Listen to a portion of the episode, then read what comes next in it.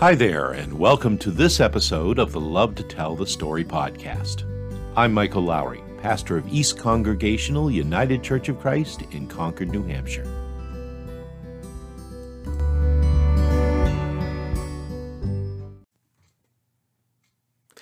It's called the Book of Worship.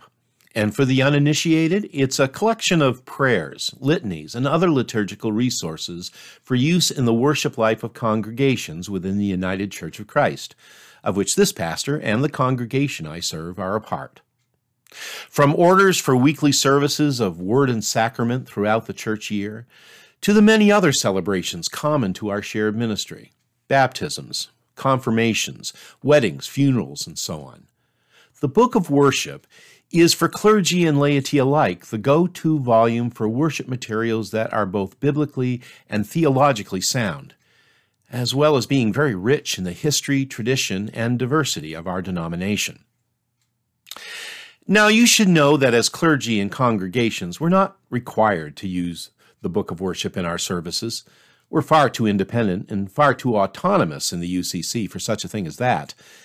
It is nonetheless one important resource that serves to truly unite us as the church. As the book itself says, linking the tapestry of the past and weaving the fabric of the future.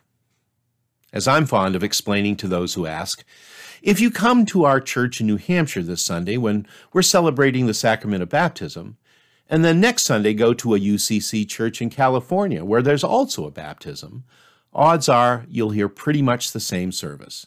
And in fact, there's great power in that.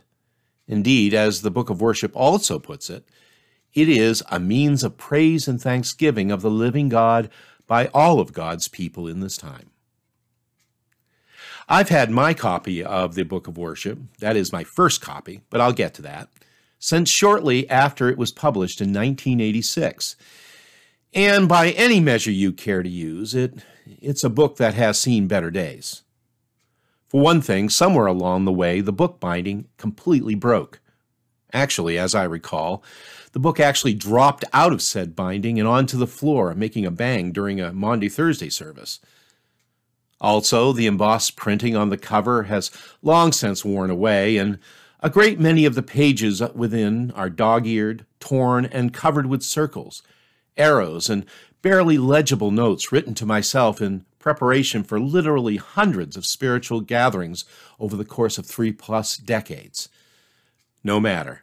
For many years, that book was for me a true tool of the trade. And, and even now, though I don't always use it, and over time have even come to know some of its liturgy by heart, there's rarely a Sunday then when you won't find me without the book of worship somewhere close at hand. That is, you usually won't.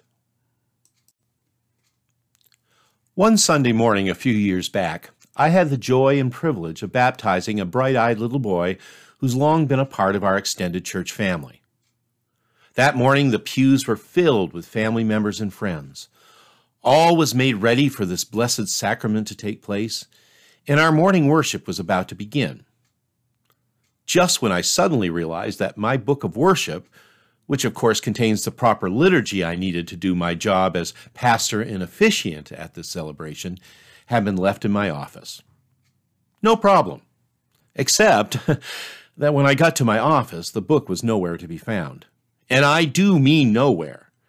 After fairly well tearing apart my admittedly cluttered desk, as well as the surrounding environs, it was clear that it wasn't going to be found before the call to worship, which was now just five minutes away.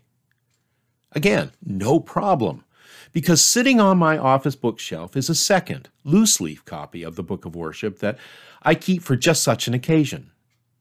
Except that somewhere along the line, that book had been dropped too. All the pages had come loose and had scattered, and in the process, most of the baptismal pages had either been misplaced, lost, or destroyed.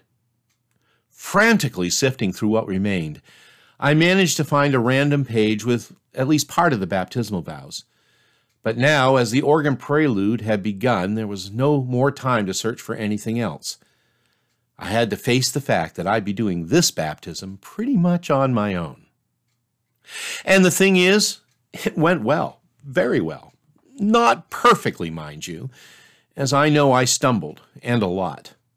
I'm sure that as I nervously worked to pull key points of the liturgy out of my addled memory, the language used was far less eloquent and graceful than what was written on the printed page. Likewise, I can assuredly let you know that my retelling of the story of Jesus welcoming the little children came nowhere close to the New Revised Standard Version of Scripture. But somehow, somehow by the grace of God and the movement of His Holy Spirit, it worked. There was laughter, some tears, and most importantly, a child was formally and joyfully welcomed into the loving embrace of our Lord and Savior and into the care of a large and extended spiritual family. In the end, it was, in the truest and best sense of the word, sacramental. And it all happened without the book of worship. Well, at worship this past Sunday morning, once again I had the wonderful opportunity to stand with a large and loving family celebrating the sacrament of Holy Baptism. Together with the whole congregation, we shared in that very familiar liturgy of faith and grace filled welcome that not only rejoices in the gift of this baby girl come into the world, but also her loving embrace in the arms of God.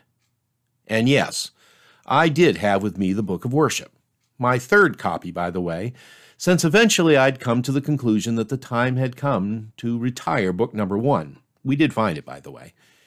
And now it still sits in all its ragged glory on my office bookshelf, just in case.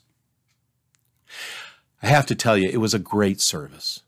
Though I must confess that it served to remind me yet again that what makes a, a, service of worship like this special goes way beyond what can ever be found in the pages of a book of worship.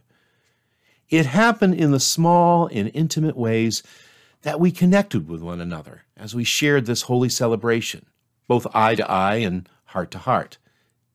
It happened as we entered into a covenant to nurture this little girl as she grows in the ways of love and faith. And it happened especially in the multitude of ways that our Lord is present to each one of us as a living community of faith. Don't get me wrong here. Liturgy is important, and the word that we impart as pastors and worship leaders is equally of, of importance. Dare I say essential as it's part of what brings us together as, as a worshiping congregation. But ultimately, you know what? It's what happens in and through all of that that makes it a sacrament. And surely God is present there.